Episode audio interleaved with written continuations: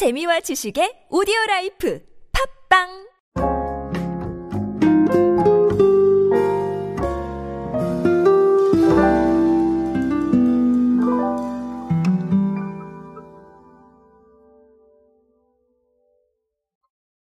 시간이 꽤 많이 지났습니다. 어떤 시간이 지났냐면요.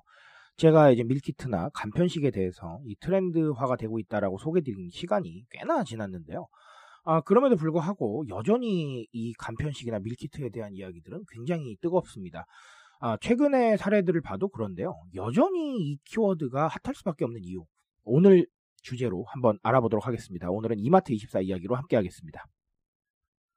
안녕하세요 여러분, 노준영입니다. 디지털 마케팅에 도움되는 모든 트렌드 이야기들 제가 전해드리고 있습니다. 강의 연기 및 마케팅 컨설팅 문의는 언제든 하단에 있는 이메일로 부탁드립니다.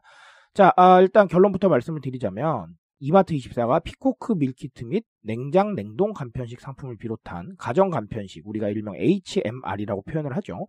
요거를 지속 확대를 하겠다라는 것들을 계속해서 피력을 하고 있습니다. 일단 공식적인 자료에 의하면 가정 간편식을 확대하는 이유는 간편식 구입 트렌드가 확대되고 있기 때문이다 라고 이야기를 했습니다. 그래서 제가 좀 보니까 이마트24가 지난해에 15종이었던 밀키트 상품을 올해 44종까지 늘렸다라는 이런 통계가 있고요. 요거 계속 더 늘어날 거라고 저는 보고 있습니다. 지금 그 상황으로 보니까 이런 생각을 해볼 수가 있겠죠. 늘린다는 건 무슨 뜻일까요? 매출이 있다는 뜻이에요. 그렇죠? 그래서 보니까 가정 간편식 매출이 지난 2020년 전년 대비 15% 정도 늘어났었는데 지난해에는 23% 그리고 올해 9월까지는 34%가 성장을 했더라. 이런 통계가 있습니다. 이것뿐만 아니에요. 제가 최근에 접한 거는 보니까 한국농촌경제연구원이 발표한 자료가 있는데 이건 지난해에 발표를 했던 건데 소비자의 간편식 구입 형태 및 선호 분석 이런 자료를 보면 소비자의 약 86.6%가 간편식에 포함되는 제품을 구입해 본 적이 있다라고 답을 했다고 합니다. 자, 그러면 뭐 약 14%는 구매를 안 하신 건데 이게 지난해에 발표를 했다고 그랬죠. 저는 24%도 구매를 하셨을 거라고 생각을 합니다. 모두가 다 구매하진 않으셨겠지만 어쨌든 14%에 계신 분들도 많이 구매를 하지 않았을까라고 생각을 합니다. 자, 그러면 여러 가지 이야기가 또 필요할 텐데 사실 가장 중요한 거는 가정 간편식, 네, 여기에 담겨있는 간편이라는 단어죠. 편리미엄입니다.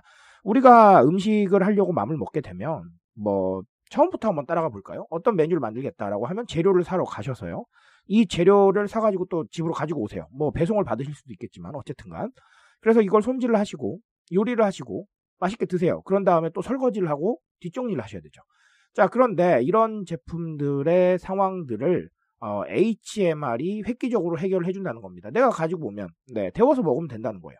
아니면 조리만 잠깐 해주면 됩니다. 물론 뒤처리는 어쩔 수 없겠지만 어쨌든간 굉장히 많은 과정들을 단축을 시켜줬다. 자, 그만큼 나에게 집중할 수 있는 시간이 늘어난다라고 보시면 되겠습니다. 제가 굉장히 중요하게 강조드리는 얘기예요. 단순히 편리하다, 단순히 하기 싫다가 아니라 나를 위한 시간이 더 확보된다라는 거에 우리가 초점을 좀 맞춰서 보실 필요가 있겠습니다.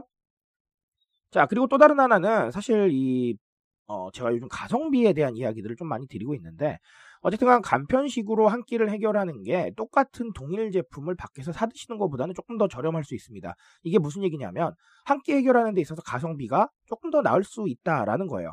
저는 그래서 더 많이 접근을 하시고 있지 않나라고 조심스럽게 생각을 합니다. 사실 소비라는 거는 기준은 없습니다. 무조건 아끼신다, 무조건 쓰신다 이런 기준은 이제는 좀 무의미해졌어요. 왜냐하면 제가 늘 강조드리는 각자의 상황에 맞춰서 이렇게 사용을 하기 때문에 내가 정말 필요하다고 생각하는 건 사실 수도 있어요. 그리고 내가 정말 좋아하는 관심사 안에 있다면 사실 수도 있겠죠. 하지만 그런 게 아니고 나서는 아낄 수도 있는 거예요. 즉 나의 어떤 이런 관심사나 생각이 어디로 향하느냐에 따라서 굉장히 많이 바뀌기 때문에 무조건 안 쓴다, 무조건 쓴다 이렇게 보기는 어렵습니다. 하지만 그럼에도 불구하고 지금의 우리 고물가 시대라던가 경제적인 상황을 봤을 때는 이 가성비라는 단어가 상당히 좀 핫할 수는 있을 것 같아요. 왜냐하면 주변에 많이 보셨죠. 뉴스에서 접하셨겠지만 돈 안 쓰기 챌린지를 해요. 무지출 챌린지를 하고요. 자, 그런 것뿐만 아니라 조금이라도 더 저렴한 걸 사기 위해서 대용량 제품을 구매하시는 경우도 있습니다. 썩지 않는 것들은요. 자, 이런 상황이기 때문에 내가 정말로 좋아하는 분야가 아니고 나서는 아낄 수도 있겠다라는 이런 예측을 할 수 있게 되는 거예요.